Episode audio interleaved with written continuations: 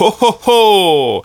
Buon Natale a tutti! Ma che stai a dire? Benvenuti all'episodio natalizio di Brivido Coatto. L'episodio che tutti stavate aspettando ma non sapevate di volere. Esatto, l'episodio che neanche noi sapevamo di fare. L'episodio in cui, per onorare il nostro Signore Gesù e il Natale... E tutto- Babbo Natale? E Babbo Natale, tutto è al contrario. È lo swap natalizio. In cui Kimchi è finalmente un gatto bianco e magro. in cui Giulia passa le sue giornate da McDonald's a prendere per il culo i vegani e magna della sta bistecca. E in cui io racconterò una storia true crime italiana. E, E Giulia, amerai il Natale. e Giulia racconterà... Una storia paranormale. Non ve l'aspettavate, eh? Ah, Vi abbiamo lasciato lo scorso episodio con un cliffhanger che ovviamente si risolverà la settimana prossima. Oggi invece vi beccate questa puntata, sigila. Visto ieri mattina sul giornale? Dice che hanno accoppato il sor Pasquale. C'è chi dice che la moglie chi gli alieni o satanisti. Però è inesatto. Mo ce lo spiega brivido coatto. Eccoci qua, pronti per questo nuovo episodio, miei, miei cari coattelli? E quattelline. Esatto. Non va più di moda questa cosa su no, YouTube. dai, vabbè, però ci ho provato. Però prima di incominciare c'è il momento del- della promo- dell'autopromozione. Esatto, ci seguite su Instagram, se non ci seguite su Instagram siete delle persone cattive, chiudete subito la puntata, non ve la no, meritate. no, no, non la chiudete. Chiudetela. Allora, su Instagram ogni volta che sentirete un episodio troverete delle schede con le foto, con gli approfondimenti di quello di cui parliamo.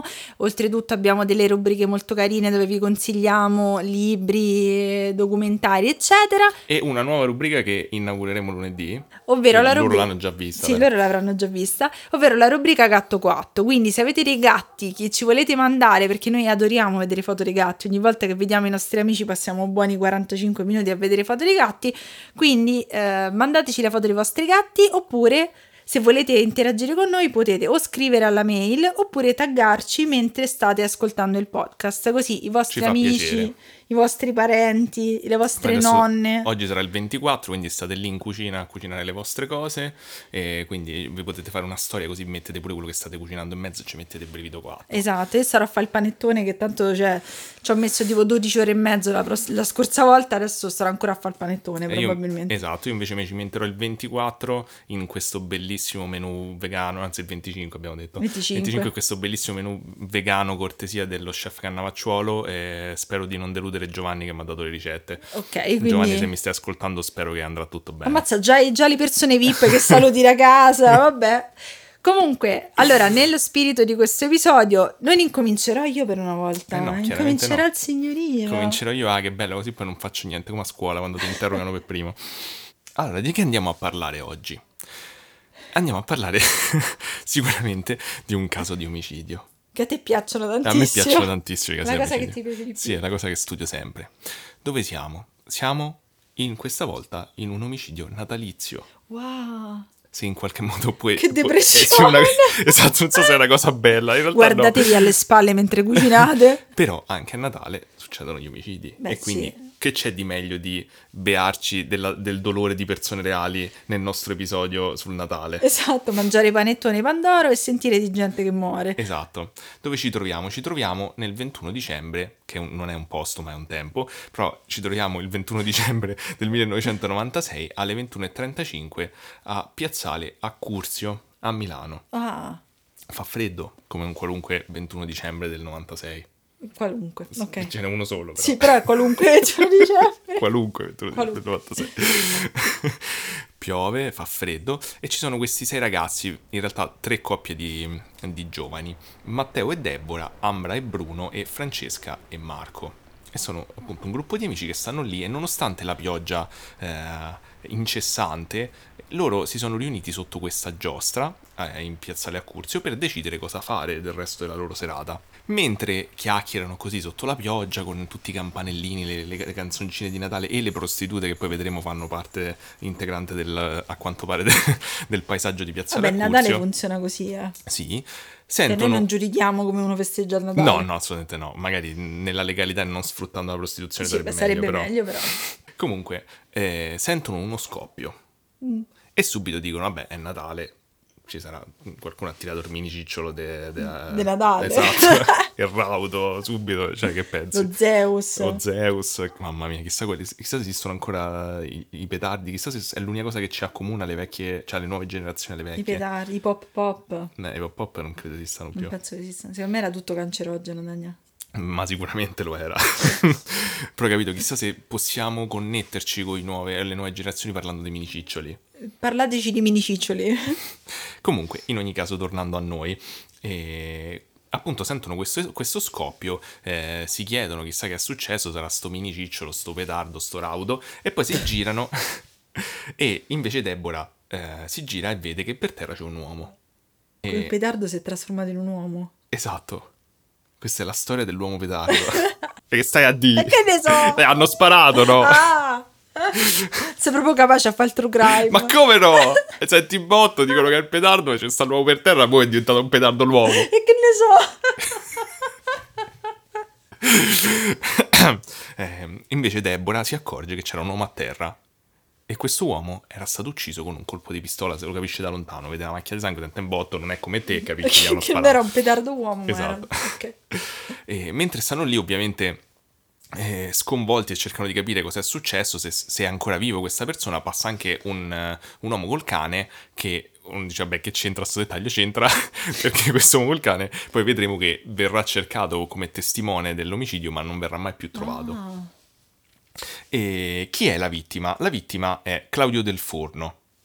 Per la nostra tradizione di gente con nomi un po' del cazzo. Esatto. Pace all'anima sua. Eh, ho capito. Eh, 35 anni, eh, figlio di un ex corista della Scala. Ok. E mm, in realtà que- quella sera si sa che doveva andare in discoteca, aveva parlato con i genitori, gli aveva detto vabbè me ne vado un attimo in disco. Era proprio il 96. Era il 96, c'è ragione. Eh, era, però era una persona un po' complicata, si sa, perché mh, quando aveva 10 anni era stato investito e la cosa gli aveva procurato dei danni cerebrali eh, che a quanto pare l'avevano reso più suscettibile comunque ad avere delle crisi psicotiche mh, con tendenze paranoidi. E quindi era stato Poraccio. sì, esatto, diciamo era sotto psicofarmaci e aveva già subito nel 95 un TSO, un trattamento sanitario obbligatorio, perché a quanto pare, diciamo, stava messo un po' male. Però niente di particolare, cioè non è che era una persona violenta o è- era un po' scorbutico, era un po' attaccabrighe a volte.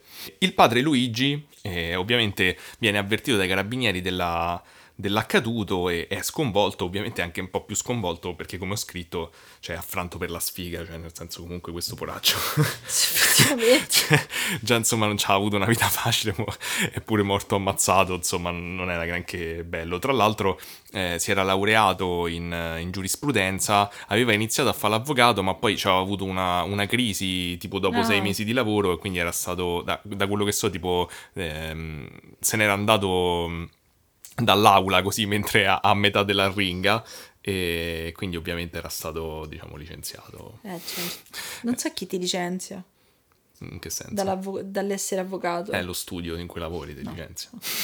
Solo lo Stato. No, no, non sei di solito pagato dallo Stato. Per te essere avvocato finisce qui.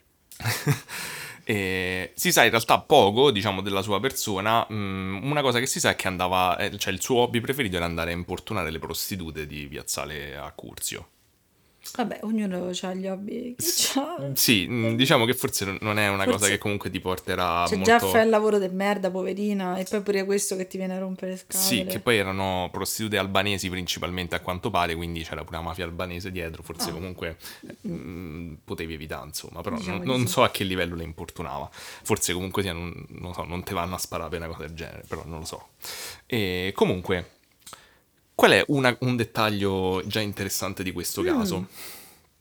Ovviamente eh, gli inquirenti prendono il corpo, eh, fanno l'autopsia e scoprono un dettaglio che già comincia a essere un po' strano.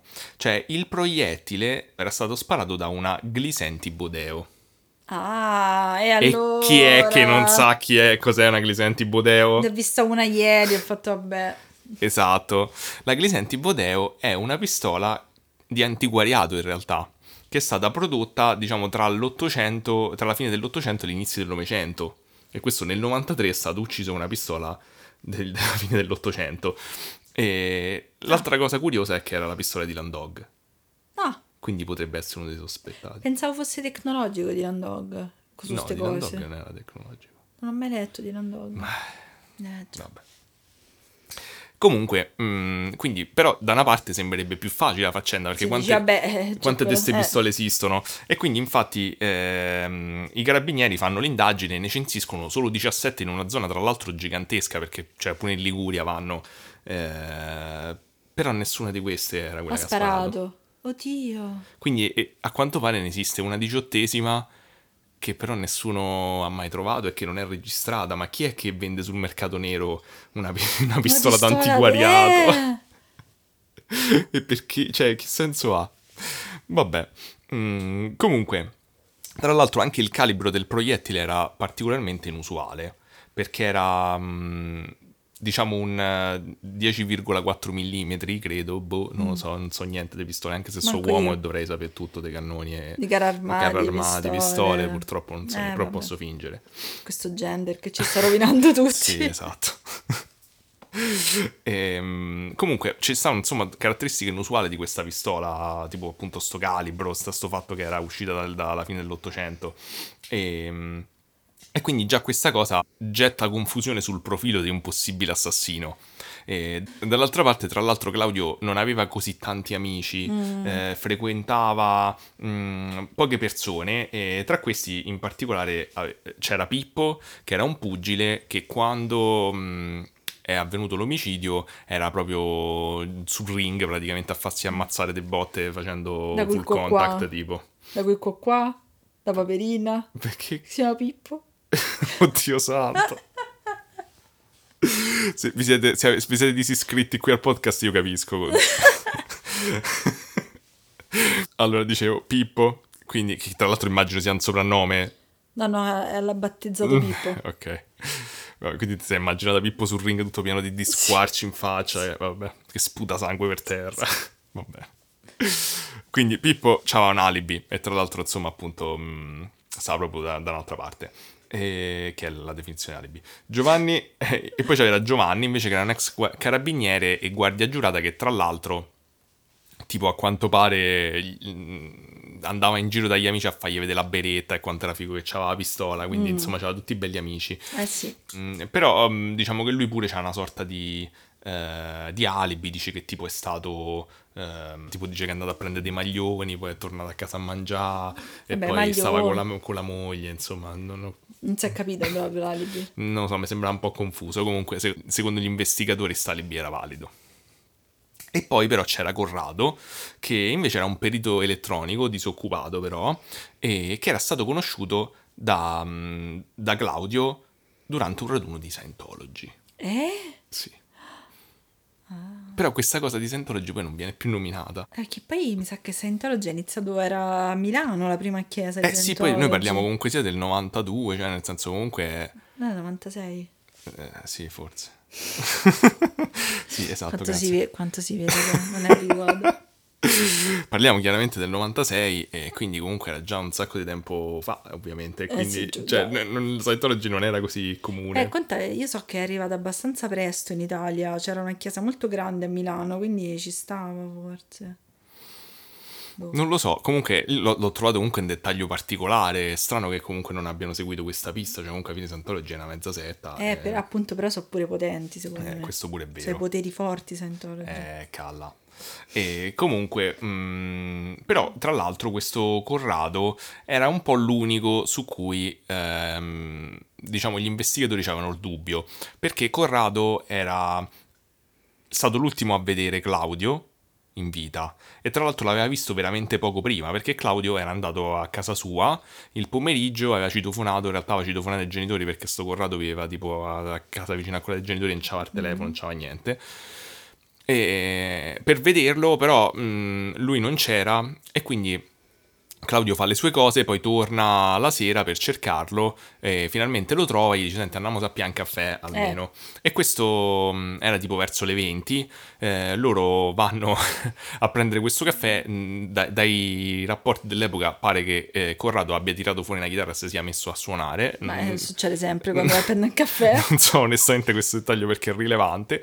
Eh, però poi eh, Claudio gli dice senti ma andiamo in discoteca con le pischelle che sghicio come si diceva nel 96 e Corrado gli dice no guarda mi devo vedere con un amico con una tizia non si è capito certe volte dicono che è con un amico certe volte dicono che è con una tizia e quindi comunque c'ho da fare Mm. Fatto sta che Corrado ritorna eh, a casa alle 21.30 e l'omicidio, come sappiamo, è avvenuto alle 21.35. Quindi comunque sia, mm, è un po' cioè, è davvero ravvicinato. Tra l'altro pare che Corrado poi sia sceso poco dopo e, e abbia trovato l'ambulanza e fosse ovviamente sconvolto. Certo. Però allo stesso tempo ha avuto delle reazioni un po' strane, tipo che ha disdetto il suo impegno solo eh, alle 23 e tra l'altro ha chiamato senza fare parola di quello che era accaduto, con un tono molto tranquillo. E... Ah, poi è morto un amico mio. Però... No, non l'ha detto, cioè ha detto tipo, oh, senti, non posso più, se vediamo, mm, magari un altro giorno, ciao. Strano. E... e, poi praticamente è stato trovato a casa perché dopo che ha scoperto questa cosa eh, è salito oh, su a casa per mettere a registrare una puntata di Beatles Anthology. Perché no? E loro l'hanno trovato lì che lui stava lì a mettere a registrare e, e praticamente loro gli hanno tipo chiesto, vabbè, ma te che hai visto? E lui a quanto pare così nel, Beatles. ne ha parlato tipo in maniera confusa e poi a un certo punto ha detto, mi ritengo un bravo ragazzo comunque. Vabbè, cioè comunque non deve dirlo di se stesso. Ma anch'io mi ritengo una brava ragazza. Cioè, che sembra molto del tipo, non sono stato io, eh. Eh no, no, non sono no, stato io. Ma no, nessuno no. mi ha chiesto, no, ma non... No, no, no, io no. Ma dicevate me? No, no, io bravo no, ragazzo. No, no, bravissimo. Quindi non, non, lo so. In effetti è un po' strano. Però ehm, gli hanno fatto il guanto di paraffina, credo. Comunque gli hanno, diciamo, a- hanno analizzato il suo cappotto e hanno trovato le famose particelle di piombo e antimonio, piombo bario, che sappiamo da altri omicidi, come il caso Tenco, che forse un giorno ah, tratteremo. Che comunque Però io tratterò, non iniziamo a mettere mani avanti. sì, scusa, eh. sì, sì, sì, ok. In ogni caso... Mh, sappiamo che non vuol dire niente se trovano queste cose perché stanno dappertutto e quindi alla fine esatto. devi trovarne tutte e tre insieme in un posto preciso eccetera in realtà cioè nel senso gli investigatori non c'avevano una pista non c'avevano niente non si sa sto Corrado era l'unico che un pochetto era strano però non si capisce come poteva essere stato lui ci sono state varie piste che sembrava fossero comparse eh, improvvisamente perché qualcuno si era ricordato qualcosa. Ad esempio, a un certo punto c'era sto tale Roberto che chiama il 113 eh, e gli dice: Due anni fa Claudio mi aveva riferito l'esistenza di un certo Johnny Lo Zingaro, che era titolare del chiosco giostre di, in piazzale Accurzio, che immagino che era quello sotto cui stavano i ragazzi. Mi faceva intendere che era un uomo pericoloso. Questo era tipo il massimo della pista che ci hanno avuto. Ah. Vabbè. Cioè, mi sembra un po' uno schifo. Sì, mi sembra pure a me. Poi c'era una signora che tipo dice che dei tizi invece con la faccia poco raccomandabile una volta gli avevano detto che dove sta eh, Claudio e lei si era sentita così tanto spaventata e intimidita da questi uomini che gli aveva dovuto dire che lui stava a quel piano lì. Ma non c'era un Claudio solo a Milano? No, penso nel palazzo. Ah, nel palazzo. Sì, lei che ha fermato una vecchia Vabbè, però che ce ne saranno 4-5 di Claudio. Eh vabbè, gli avrà detto pure il cognome, ma non ho detto io Claudio del Forno. Non sta Claudio del Forno, gli hanno Eh, detto. E lei ha detto, sta lì al quinto piano perché c'ha paura. Ok, quindi proprio quelle classiche dicerie del tipo era tanto un bravo ragazzo, ma come è successo poi ci sono stati questi Eh. loschi, si è mischiato in cose strane. E poi diciamo che ci sono state le, le osservazioni principali delle persone, di- perché comunque ci sono stati sei testimoni più o meno a sto omicidio, è assurdo che il- l'assassino è scomparso immediatamente e questi c'è solo perché hanno pensato che era un raudo. eh, Se sono andati. No, lì per lì, ma tipo in 30 secondi a quanto pare, cioè non hanno, non hanno guardato verso la direzione dello scoppio e questo poi è scappato subito. Uno di loro, eh, Bruno, dice di aver visto una Y10 blu con a bordo un uomo con la barba incolta sui 25 anni, capelli lunghi e c'era sto cappello di lana, però solo lui l'ha visto e cioè, come lo cerchi? Eh, infatti. E c'era un altro tizio a cena che a un certo punto dice di aver visto una golf sospetta che, che praticamente continuava a sbandare, che a un certo punto ha sbattuto, con i fari spenti, ha sbattuto contro una Mercedes e poi ha fatto marcia indietro e se n'è andata. Vabbè, è, un... Però so, è diciamo, una serata a Roma questa. esatto, so- proprio un po' circostanziale, Esatto. insomma, un po'... Vabbè. E quindi il punto è che la faccenda è rimasta così dall'epoca. Vedi, hai ereditato da mail, Esatto. vabbè, niente. Eh sì, è niente, cioè non... Non, non si sa. No, non l'hanno mai più trovato. Ma dai, Ma non è solo una una- cosa così specifica. Sì, ma non solo non l'hanno mai più trovato, cioè non sanno manco... Non, non ci hanno mai, mai avuto un indagato. Cioè il Che- registro di cioè, indagati così- è vuoto. Vabbè, era Natale, sono chiuse le caserme. Cioè, il- a, a un certo punto hanno detto, boh, ma lui comunque sia, dato che gli avevano lasciato, faceva il praticantato, quindi gli avevano lasciato i casi minori, tipo i delinquentelli, ehm, diciamo cose mh, fondamentalmente di, mh, di spaccio di quei delinquenti Mm. della zona, pensavano, vabbè, c'è qualcuno che non è stato contento dei suoi servizi e quindi l'ha, gli ha sparato. Però così totalmente a caso, cioè non c'hanno nessuna prova di questa cosa, non si sì, sa chi era. chiusa. Sì, e poi mi chiedo, cioè comunque nel 96 delle camere a circuito chiuso c'erano, cioè Sì, in una poi, piazza penso cioè, abbastanza sem- grossa. Sembrava tipo così facile da risolvere questo caso.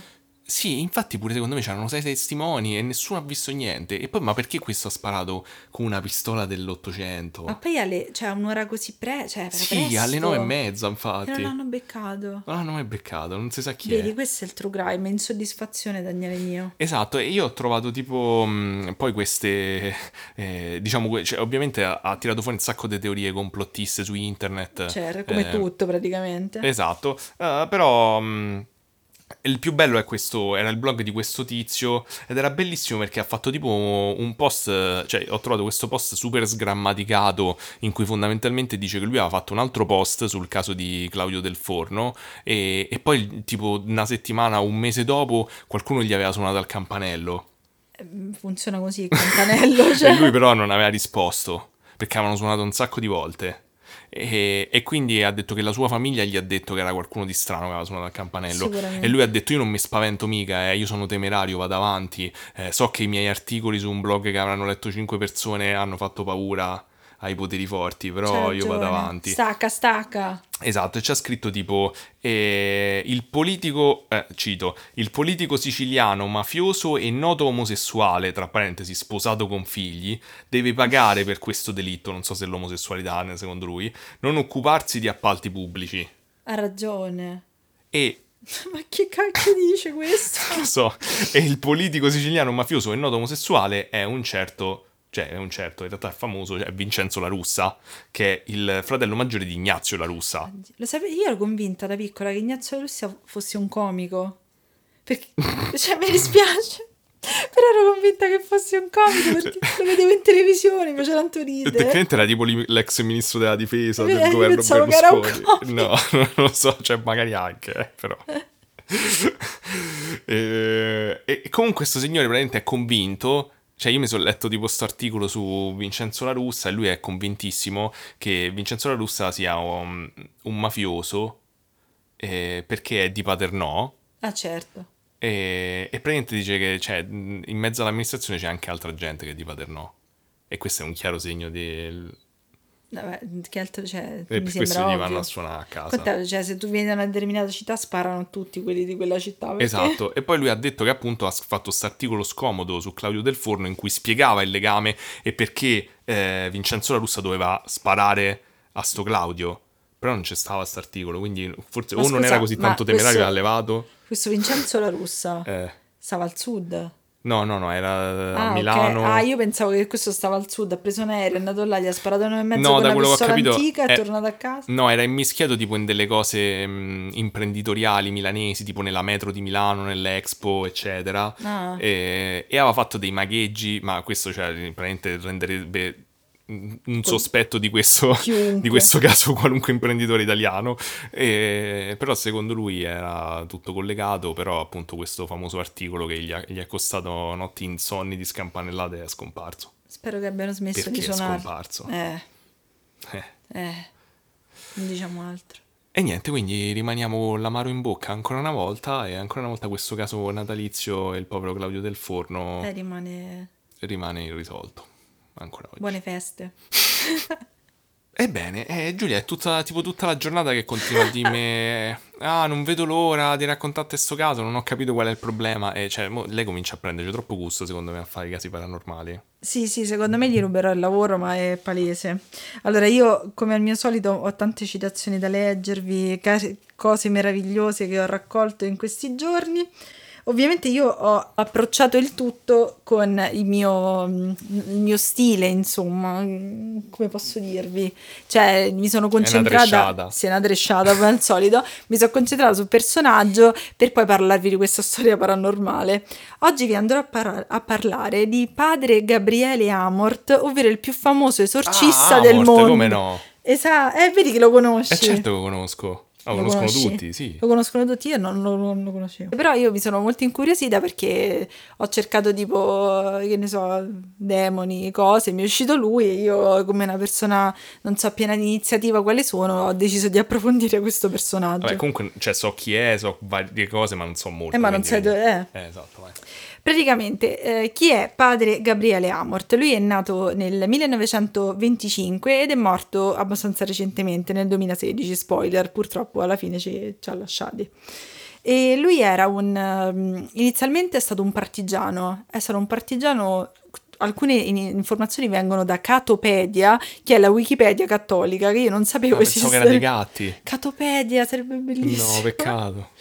Quindi lui è nato, come dicevo, nel 25, è stato un partigiano pluridecorato, nel 47 è entrato in politica, si è laureato in giurisprudenza, quindi non è l'ultimo degli scemi, nel senso comunque è una persona che ha avuto una vita molto, molto varia. Però dal 1986 io non ho capito come ha fatto sto balzo, cioè prima ha non so, lui diceva che gli piacevano un sacco le apparizioni mariane e tutte queste cose qui, però dal 1986 fino al 2007 lui si è dedicato principalmente agli esorcismi.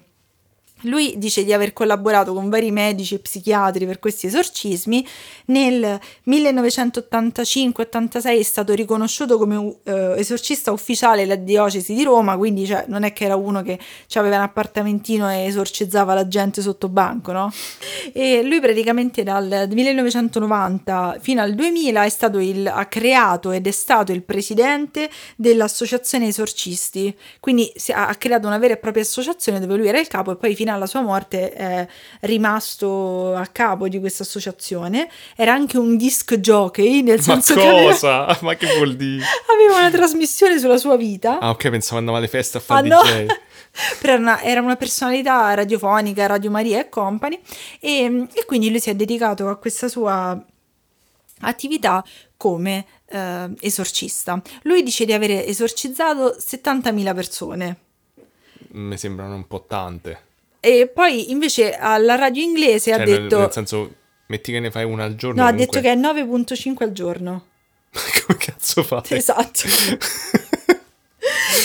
Però lui... Cioè, quindi ma- manca una giornata lavorativa di 8 ore. No, no, lui dice che riceva, riceveva 600 telefonate al giorno. E per telefono Ma dalla stessa persona con voci diverse, cioè tantissima gente. Ma 600 telefonate al giorno è comunque c'è tipo una al minuto. No, eh, però... Beh, un bot. Eh, e praticamente lui ha detto, cioè, al, prima ha detto 70.000 e poi ha detto a una radio inglese 50.000, quindi non sappiamo qual è il numero preciso delle Vabbè, persone. E, entrambi mi sembrano esagerati. Sì, esatto. Non ha detto precisamente quante persone lui abbia esorcizzato, però lui ha detto che in realtà eh, molti casi erano da pochi minuti, quindi ci mettevi un attimo, entravi e uscivi come, non so, per ma, levarti un neo. Ma cosa? Non credo comunque sia entrare e uscire. però ha detto, no, ha detto dai pochi minuti alle ore e poi io ho sentito un'intervista dove ha detto le settimane, quindi insomma è abbast- cioè, non si capisce, comunque ha esorcizzato delle persone, però ha detto che di tutti questi avvenimenti che sono successi, le possessioni vere e proprie erano un centinaio, quindi su 70.000... 70.000 che erano? Eh, perché lui... Allora, io lui ha spiegato bene o male che cos'è l'esorcismo, che cos'è tutto il resto, mm. quindi mi sono informata, perché lui dice che l'attività principale del diavolo okay. sono attività di disturbo.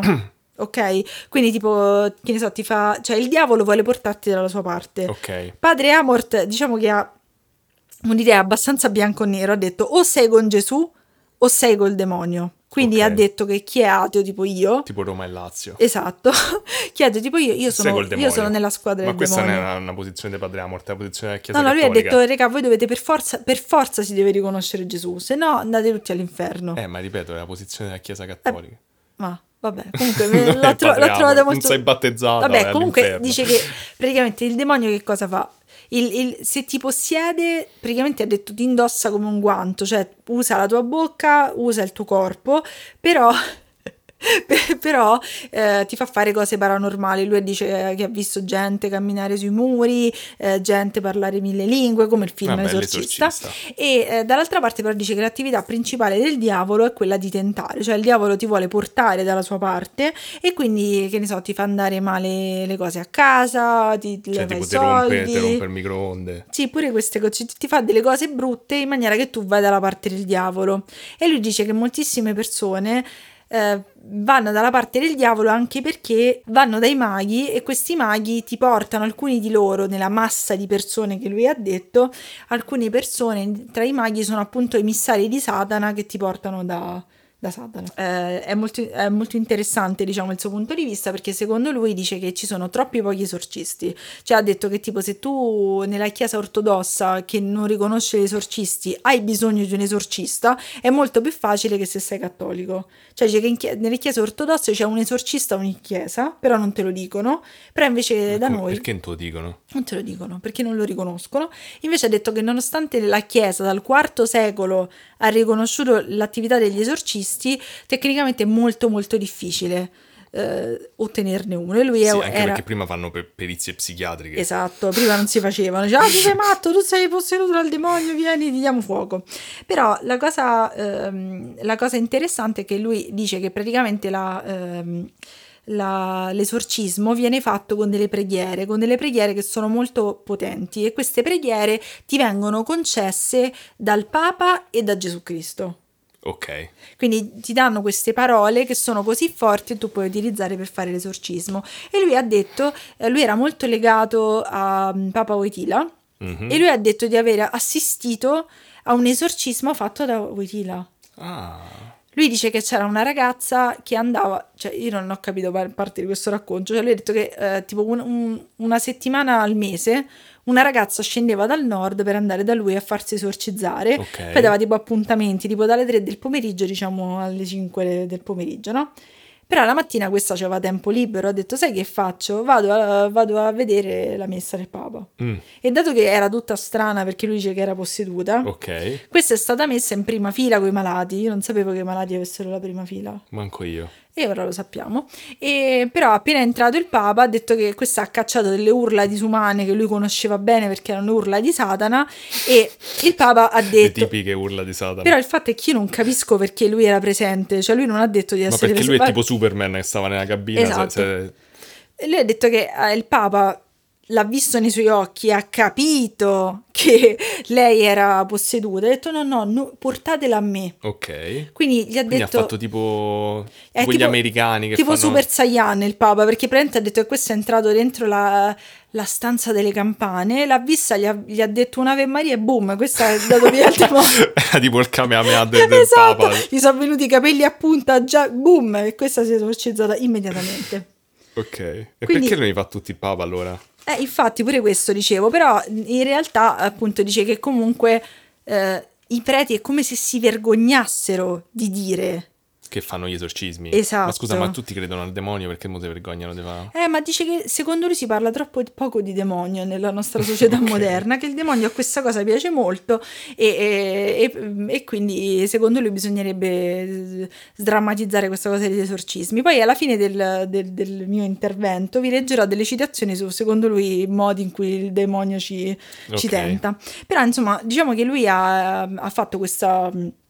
questa- questo mestiere, se vogliamo, Ma si faceva pagare? e non lo so, Da chi? eh non lo so. Era stipendiato dalla chiesa. Io- cioè lui, ecco, l- la sua zona operativa era la zona di San Paolo a Roma. Ma che stai a dire? Lui ha lo studio in via Alessandro Severo. Ma che lui co- esorcizzava Ma che stai dicendo? le persone da, da, da dove due tu... metri da, da dove sono cresciuto io. Esatto, e vi- eh, sotto casa dell'amico tuo Pietro. Sì. Lui aveva lo studio in via Alessandro Severo per tantissimi anni. Ma aspetta, ma tipo che anni? Cioè io, io probabilmente... Eh no, certo, certo che ci cioè quando io stavi. andavo a casa di Pietro... Eh certo che ci stavi. Oddio, forse per questo l'avevo sentito nominare. Può essere perché c'aveva lo studio proprio lì, cioè lui, lui, lui viveva dentro, penso, vicino alla, alla Basilica di San Paolo Ok. e poi aveva lo studio lì. E la cosa bella è che secondo me cioè, lui è il nuovo Don Matteo. Perché lui aveva tipo la perpetua, quindi la sua certo, la se andavi in signora bicicletta a San Paolo ti arrodavano si subito, arrodavano immediatamente, che vuol dire ti mettevano sotto ti mettevano il romano. sotto con la macchina. Bravo. E, eh, però insomma la cosa, la cosa interessante è che c'era proprio tipo, vi giuro, è una fiction, è pronto, cioè io non lo so. C'era sta signora Rosa che è stata con lui per 27 anni. Nell'intervista diceva poi vi dirò perché e non l'ha mai detto, quindi rimane ecco perché non mistero. funzionava mai l'ascensore su quel Esatto, palazzo. sicuramente per questo motivo. E lui dice che praticamente eh, gli hanno chiesto: Scusi, signora Rosa, ma perché non so perché su, su eh, Tele 2000 là erano ossessionati da quantificare le persone che andavano lì. Ha detto: Signora Rosa, ma quante persone? Ha detto: Tante, ma tante, tantissime. Ma tipo più 70.000 o, o 50.000? 50.000, non si sa. Però lei ha spiegato velocemente, cioè ha fatto vedere la stanza dove c'era l'esorcismo ed era tipo medico, cioè ci stanno tutti i crocifissi e poi ci sta il, lettino dove praticamente facevano entrare il posseduto che diceva tre Ave Maria, si inginocchiava alla Madonnina e poi il, il padre Amort e un, ami- un amico suo, un suo collaboratore, continuavano a pregare, a pregare, a pregare. Ok. E, ehm, e funzionava così. Però eh, intervistano, nell'intervista che ho visto io, insomma, nelle cose che ho letto, hanno anche intervistato una delle, delle sue prime, ehm, non vittime, delle sue prime eh, Pazienti. pazienti, pazienti, e lei diceva che è stata esorcizzata per tantissimi anni da padre Amort, ha detto una cosa tipo 22 anni. Lei eh, si chiama Gabriella, è uno dei suoi casi più, più importanti, e lei diceva che aveva pensieri suicidi, non mangiava, ma eh, sopravviveva tranquillamente eh, e lei dice che, cioè, non lo so, io non, non- non so, no, la mia posizione sulle possessioni è abbastanza vaga, però lei ha, ha subito pensato di essere posseduta, cioè ha detto che è andata per tutte queste cose a Meggiugorie, eh, a Meggiugorie gli hanno detto guarda lì c'è la stanza de- Delle dell'esorcista e lei ha detto ah ok allora ho bisogno di un esorcista. Ok, non Cioè- ha n- niente perizia psichiatrica. Esatto, cioè no, per me a livello logico, cioè forse cinematografico, quando ti dicono esorcista, se inizi a urlare, ti si girano gli occhi al contrario, comunque se hai, sai, dici, dato che il demonio, cioè, come fai ad andare a Meggiugorie se sei posseduta da Satana in persona, lei ha detto? Cioè, mi se- non lo so come funziona. Eh, Vabbè, io non credo che Satana possa possedere solo una persona Eh, contemporaneamente. esatto, però dico, cioè, comunque non è che puoi andare, cioè, non è che gli fa piacere andare a Meggiugorie a Satana, se può scegliere un'altra meta di viaggio. Eh, non lo so perché all'esorcista, che, che è la mia unica fonte di... Eh, pure- In realtà, visto, non è che gli interessava così tanto dei crocifissi alla fine. Eh, infatti. Quindi, boh. boh, forse... Però, comunque, a prescindere da questa situazione di cui non conosciamo niente, lei ha detto che padre Amort è sempre stato molto carino. Tutti dicono che era un signore tanto carino. E che, non- visto. e che non gli ha, probabilmente sì. Che non gli ha mai detto la gravità della situazione per non farla spaventare. Però ha detto che padre Amort, quando l'ha esor- esorcizzata, gli ha detto: Senti, dimmi che cacchio sei. E lei, lei gli ha risposto: Sono Satana in persona. Sì, però mi pare che c'è sta un po' sempre... Nel campo de- degli esorcismi c'è sta sempre sta mania di protagonismo che sono tutti Satana, nessuno è tipo, che ne so, capito, mm, un duca inferiore Eh, dell'inferno. cioè- Mm, tipo... mm, È sicuramente un bene che lui la- l'abbia lavorato con degli psicologi, con delle Ma persone. ci ha lavorato quindi. Sembra di sì, però è sempre questione di 70.000, 50, 70.000, Mm, eh sì, 80.000 sembra un po'... e cose del genere. Però devo dire che eh, cioè, io, io non so la mia posizione su queste cose. Magari se tu ci credi, eh, ovviamente se tu sei cattolico devi credere anche in Satana, immagino. No, ma ne- neanche io onestamente so la mia posizione sulla cosa, però diciamo che questa storia mi lascia un po' il dubbio. Cioè, Eh, soprattutto i 50.000. Eh, io, cioè, no, più che altro, eh, cioè, lui ha detto che le possessioni sono rarissime, quindi ce ne, ne ha avute davvero poche. Sì, però ci stanno una... gli influssi demoniaci. Eh, non lo so. Cioè, mi, mi ha Ma poi come, cioè, un'altra domanda era come faceva a questa a non dirgli come la situazione era grave? Cioè, lei faceva, ma c'ho gli occhi al contrario? No, no. Dice che la- cercava di dirgli no, no, ma è un influsso, è un influsso, perché lui ovviamente faceva differenza tra influsso E la e possessione. possessione vera e propria. È pieno di gente che c'ha, ci sono un sacco di testimonianze dove dicono tipo, ah vabbè, io mi sentivo un po' sa- satanico e lui ce l'ha fatta in pochi minuti. Quindi non lo so, io penso che anche se hai dei problemi mentali e pensi di essere posseduto da Satana, magari ti può dare una mano, una cosa Beh, del sì, genere. comunque c'hai l'effetto placebo che funziona in teoria.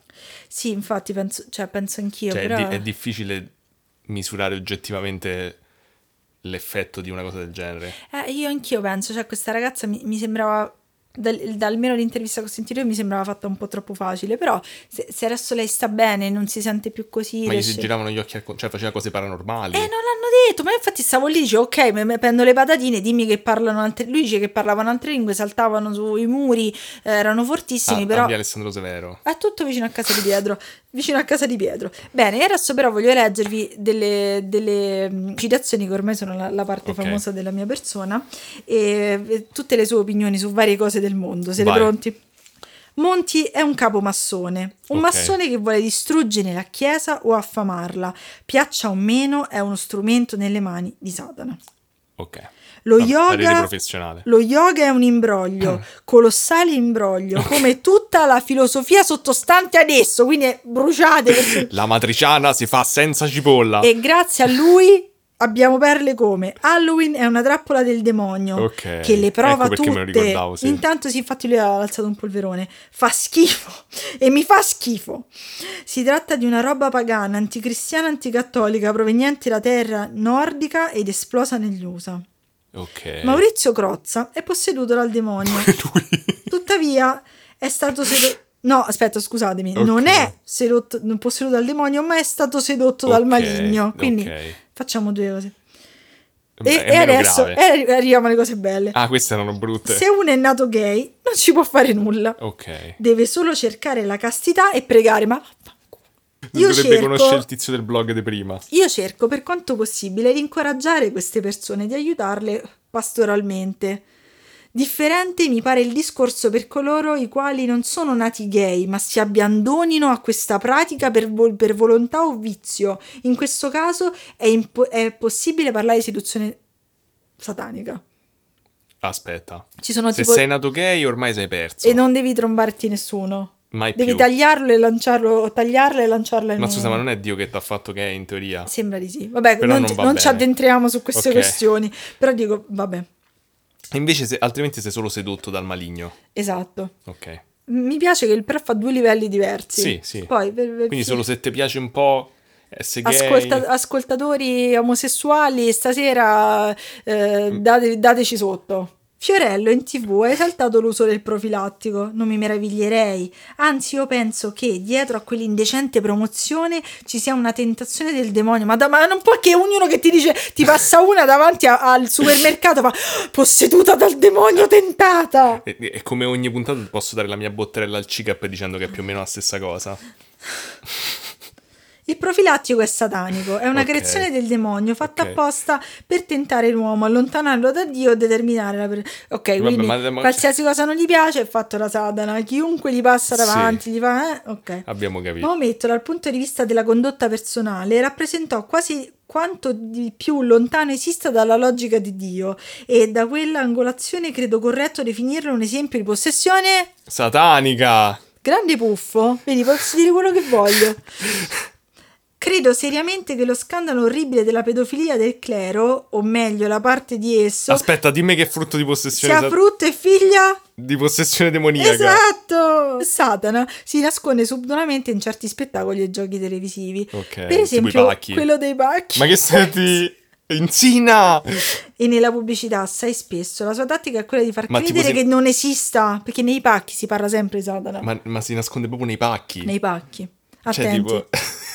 Quando ci stanno i pacchi segreti, tipo quelli lì, il pacco speciale, dentro c'è, de- c'è il demonio. Ma scusa, ma eh, tu avevi pure dubbi sulla veridicità di que- delle affermazioni di quest'uomo? praticamente qualsiasi, qual- qualsiasi cosa dici è posseduto da Satana, colpa di Satana, c'è, c'è lo yoga, Halloween ha detto che Harry Potter è figlio di Satana, penso che un po' sia senile, un po' non lo so. Mm. Cioè, mi sembra troppo facile dire che tutto ciò che non ti piace al mondo è possessione demoniaca pure affari tuoi. Non so perché sembra che io adori affari tuoi.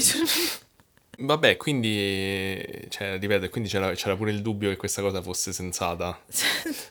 Quindi volevo ehm, darvi un, un messaggio di Natale. Se giocate a tombola, Possessione demoniaca. Se vi esce... se mangiate troppo cotechino, Possessione demoniaca. Se mangiate troppo in generale Possessione demoniaca. o no, tentazione, influenza, influenza. Quindi niente, questa era la mia storia paranormale e... Non c'ava niente di paranormale. Eh sì, sì, perché lui ha visto 70.000 posseduti. Ma noi no.